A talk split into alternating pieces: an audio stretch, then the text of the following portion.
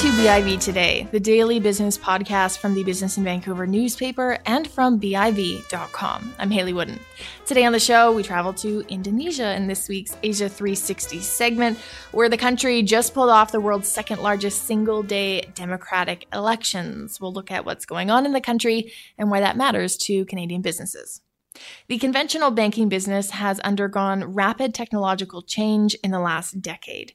On April 25th, BIV's Business Excellence Series is back with a panel discussion on the next big things in banking and finance.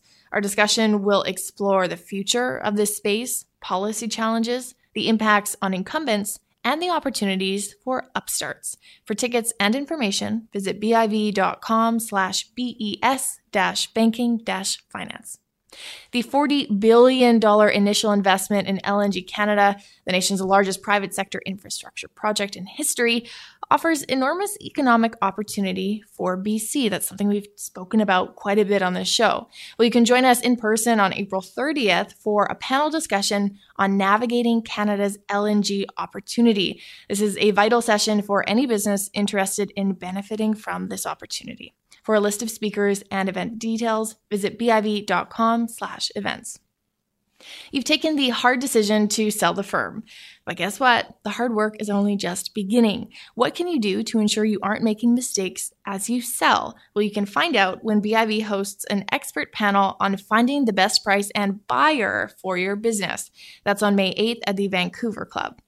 The second wave of cannabis legalization is coming on May 22nd. Our Cannabis 2.0 event will examine and size up the opportunities in this expanded market. We'll look at edibles, infused beverages, topicals, and vapes. For more information on this event and all of our events, head on over to biv.com slash events. Here's our show.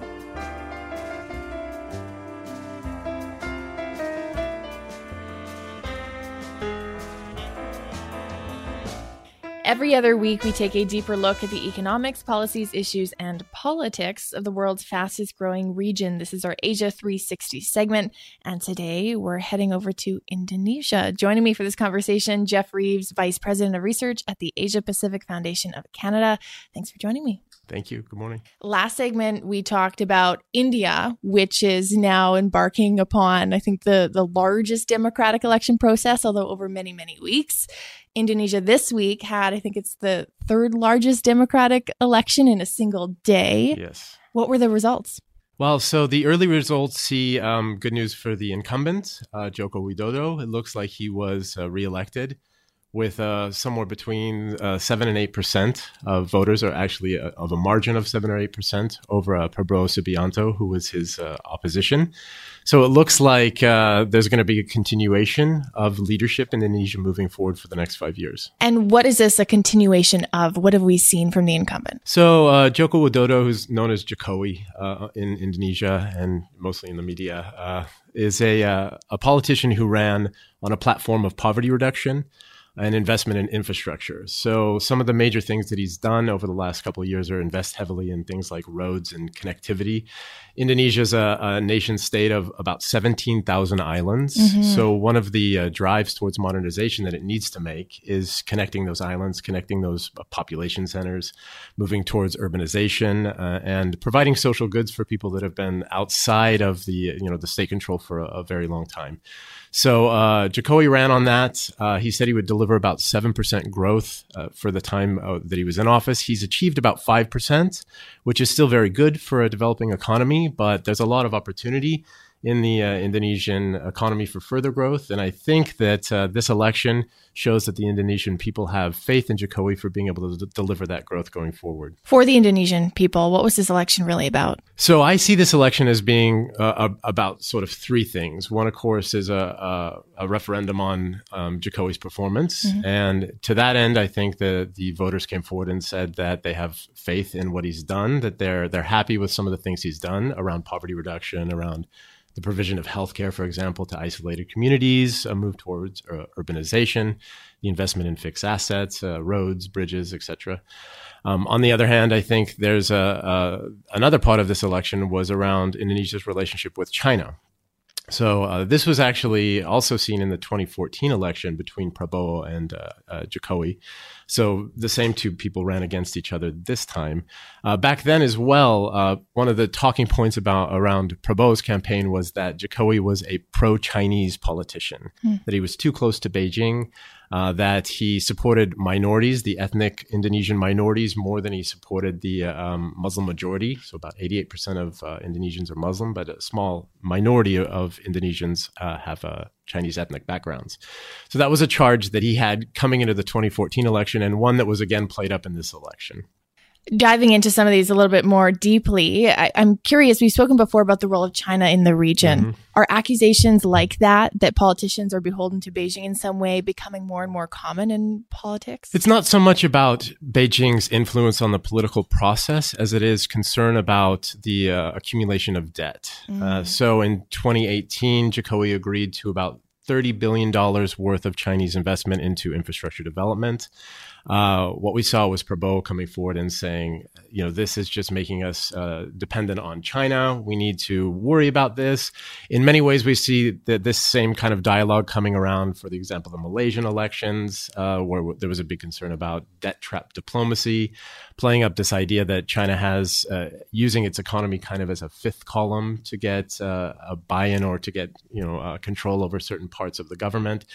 But really, at this point, it's just about becoming economically dependent and not having a diverse enough um, portfolio within the, the state sovereign debt. To what extent is this fear mongering? To what extent is there maybe some validity to these concerns? Well, I mean, I, I think it's it's a good fundamental question that a lot of developing countries that engage with Chinese uh, loans and um, assistance are struggling with. Ultimately, I think though it becomes a question of governance within the country.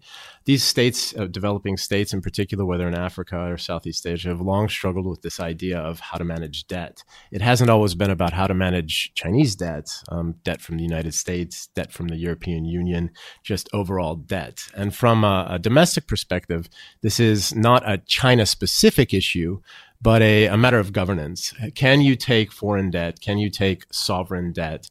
and manage it. So it's not so much about China, but it, more and more uh, it's being shaped that way in Southeast Asia. Fair and, enough. Yeah. And you mentioned, of course, the religious aspect right. and the impacts that has on culture and identity and politics in Indonesia. It's a very young population, too. So I'm curious, maybe these competing forces of what in other parts of the world is a young and secular population right. against maybe a long history of religion in the country. So that would be the third component that I think this election was about, about the role of Islam in uh, Indonesian politics and in Indonesian society. So Jokowi was for a long time seen as not being Islamic enough. He is a practicing Muslim, um, but he's seen as also being quite sympathetic to other minorities in the country, and for a long time was portrayed by his opposition as being uh, Muslim in name only. Uh, whereas Prabowo pushed forward this idea of a very robust Indonesian Muslim identity uh, built around nationalism, a national identity, embracing the role of Islam in, is, in Indonesian politics and society. So you had these two competing views, one kind of based around a more modern interpretation of Islam and one based around more of a traditional interpretation. Um, Jokowi must have felt the pressure at a certain point because he did decide a couple of uh, weeks ago to choose a running mate that was a that is a, uh, a Muslim cleric and head of one of the larger Muslim organizations in Indonesia, a 75 year old man. Uh, what we saw here was again some tension. As you mentioned, Indonesia is a very young country. About 30% of the population is under 14.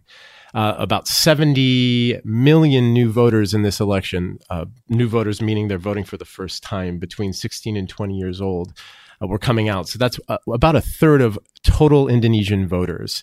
So on the one hand, Jokowi had to appeal to the youth vote. On the other hand, he had to appeal to the Muslim vote. And at least it, it, it seems that he made the rationale to privilege the Muslim vote over the, the youth vote even though he had a, a, chance of alienating the, the youth vote with a 75 year old, uh, you know, a Muslim cleric picked for his running mate. Fair enough. Like my question about the role of China or foreign governments in the region, what's the role of religion in countries in Southeast Asia at this point in time? Well, Indonesia's long been seen as a more moderate Muslim country. In fact, it's been pointed to um, by states in the West for a long time as an example of what um, Islamic modernization could look like. Mm. And this was an important part of the narrative, especially immediately after to, uh, September 11th, where there was an attempt by Western nations to understand uh, global movements within the broader Islamic world. Uh, whereas middle, uh, the Middle East was seen as moving towards a more conservative adoption of, of Islam. Southeast Asia was seen as one of the, the last places where uh, Islam was moving in, in sort of a modern direction.